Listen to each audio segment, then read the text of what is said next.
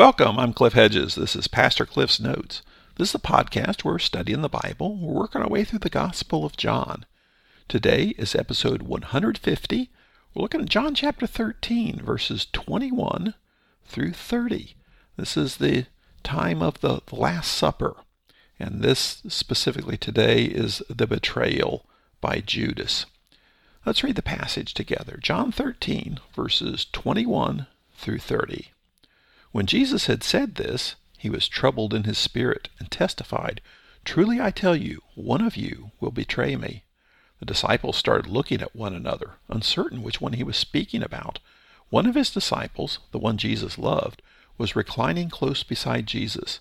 Simon Peter motioned to him to find out who it was he was talking about.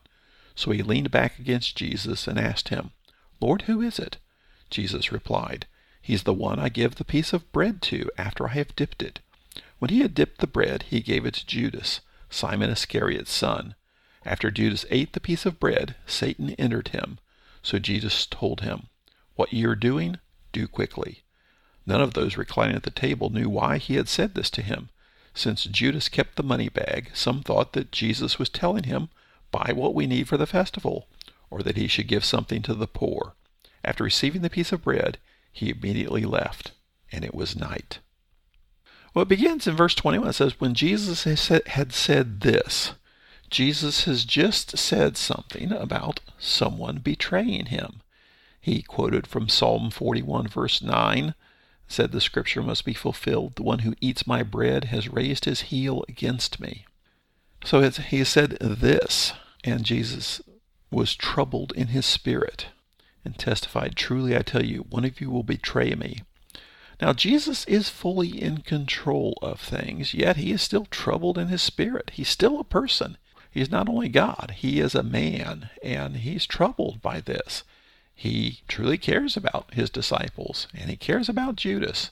And the fact that Judas is about to betray him is a hurtful thing. So he is troubled in his spirit and he uses the truly I tell you, the amen, amen, I say to you. So this is something important. One of you will betray me. Now, Jesus has not been so blatant about this. He, he's made some references to it. Uh, back in verse 10, he said, One of you was unclean when he was washing the feet. And we just uh, referred to the, the quote from Psalm 41, where he talked about the raised heel. So he's made a couple of veiled references but here he specifically blatantly says, One of you will betray me. Now, when we read this, we know the whole story. And so we have to, to really understand it, try and put ourselves in this position. They still don't get the cross. They still don't understand that Jesus is going to die in the next few hours. And they don't understand any of this. So one of you will betray me. Is he just talking about a lapse of of some kind, not uh, not an active betrayal. So they don't understand the whole Judas thing yet. They don't understand the nature of it, the time frame. Maybe saying somewhere down the road, somewhere, someone, some one of you guys is going to fail me. But it's still shocking news. So verse 22, the disciples started looking at one another, uncertain which one he was speaking about. One of his disciples, the one Jesus loved, was reclining close beside Jesus. Well, this is the first time we see this description, the disciple whom Jesus loved. The best guess is he's speaking about himself here. He's speaking about John. And this is the Gospel of John. So he doesn't name himself, he just refers to himself as the one Jesus loved. And we'll see that mentioned several times over the last few chapters here of the Gospel. But the arrangement here, the standard arrangement for this kind of event would be a table, a square table, with pillows arranged around three sides. Maybe pillows, maybe some kind of low couch, but uh, easiest to picture it with pillows. One side of the table would be open for servants to, to bring things and replenish the, the things on the table. So along three sides of the table were, were pillows. Now, the center side of the table is the place of, of honor, and Jesus would be in the center of that row. So, the way you, arrange yourself at the table is you have your head toward the table, your feet away from the table, reclining either on the couch or on the floor with your left elbow on the pillow. So your head's near the table, leaning on the pillow on your left arm, and you're able to reach and grab the food with your right hand and eat. So everybody's arranged this way. So you're not really face to face, kind of look at the back of the head of the person in front of you, and you can kind of see across the table a little bit. It's an odd arrangement, but it's the way they do it. So you got Jesus in the center, and it says that the one that Jesus loved was reclining close beside Jesus. So he's next to Jesus. Then in verse 24 it says, Simon Peter motioned to him who find out who it was he was talking about. So Simon Peter can make eye contact with John and he is making some kind of strange motions with his hands. Just uh, imagine if, if it was you trying to get John to get Jesus to say more. You know, he's waving his hands oddly or making eye rolls or who knows what. He's making some kind of motions uh, between him and John to figure out what's going on here. And then in verse 25 it says, So he leaned back against Jesus and asked him, Lord, who is it? So back to the seating arrangement. Jesus is in the center. John is next to him, probably on Jesus' right side. So when it says that he leaned back against Jesus, so he, he's got his back to Jesus, he basically kind of rolls over onto his back. So now he is uh, almost face to face with Jesus and asks Jesus, Lord, who is it? So we have that interaction. In verse 26, Jesus replied, He's the one I give the piece of bread to after I have dipped it. When he had dipped the bread, he gave it to Judas, Simon Iscariot's son.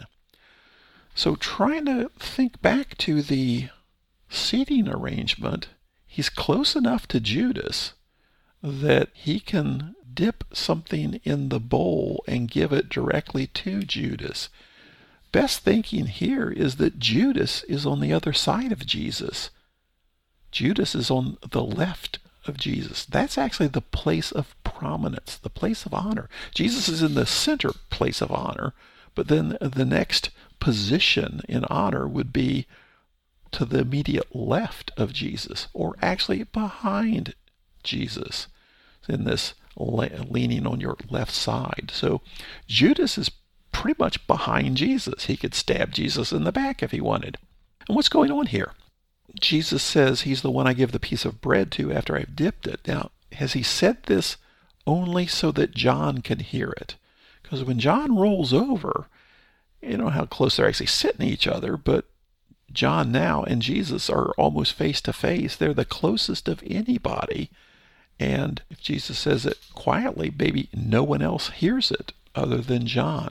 And then John rolls back. He doesn't see Jesus passed the bread to, to Judas. Most English translations say bread. The, the actual word used here is little bit. So it could be most anything.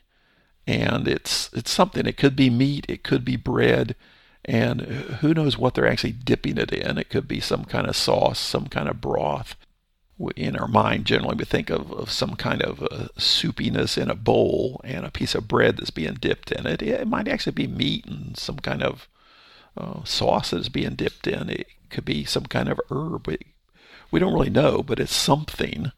Uh, and, and what it is actually isn't important. But John rolls over and asks Jesus, Who are you talking about? Jesus says quietly, He's the one I give the piece of bread to after I've dipped it. And then he dips the bread and gives it to Judas, who apparently is right there beside Jesus on his left side. Now, depending on what you, your tradition is and what you've thought and been taught through your whole life, uh, some people think that Judas is somewhat innocent in this, and he's just a pawn of forces bigger than himself, and that actually there's something magical about the piece of bread that Jesus gives him. And as he eats the bread, suddenly Satan enters into him. And Uh, he had really not much to do with this. He's just going along for the ride. But if we throw that out, because that just doesn't make sense, we know Judas has already been tempted by Satan to betray Jesus. And if we think about this, Jesus is making a, a last offer to Judas. He gives Judas the place of prominence to sit beside him. And maybe that's because he is the treasurer. We are told later that he holds the money bag. Maybe it's Jesus' last act of love toward him to put him in this place of prominence and then offer him a piece of bread because the eating of bread together is a, an intimate act. And he's making a last appeal, a last act of love toward Judas. But it's at this point that Judas actually makes up his mind to betray Jesus. So, verse 27 After Judas ate the piece of bread, Satan entered him. So Jesus told him, What you're doing, do quickly. So we know Judas is close to Jesus, and, and what makes the best sense here is uh, Jesus is in the center position. John is on his immediate right with his back to Jesus, except when he rolls over to talk to Jesus.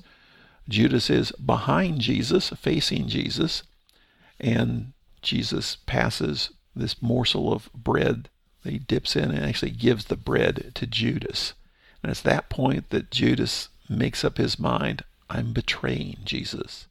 And it says Satan entered him.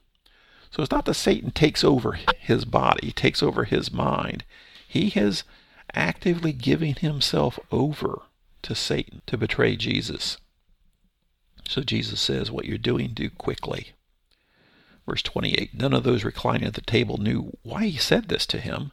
Since Judas kept the money bag, some thought that Jesus was telling him, Buy what we need for the festival, or that he should give something to the poor. After receiving the piece of bread, he immediately left, and it was night. So nobody understands what's going on. We don't know who heard, who saw anything going on. Nobody thinks Jesus is about to be crucified. But Judas immediately leaves. And then this last phrase in verse 30 and it was night. This is some of the, the dual meaning. Yes, it was night. It was after dark. It was nighttime. But Judas had given himself over to the darkness. So it's Judas leaving, going out into the darkness is just part of this imagery that John uses. So here at the Last Supper, we have this betrayal of Jesus taking place by Judas we have uh, identification now of, of John as the, the disciple whom Jesus loved. And Jesus making this last offer of a relationship, last offer of friendship, last offer of intimacy before Judas decides to betray him. So Judas is not just a pawn in this. Judas, John paints Judas out as he's an evil man. He, his heart is hard. He is not just a misguided soul, he's evil, and he is in the dark. Thanks for joining me. Join me again next time as we continue working through the Gospel of John.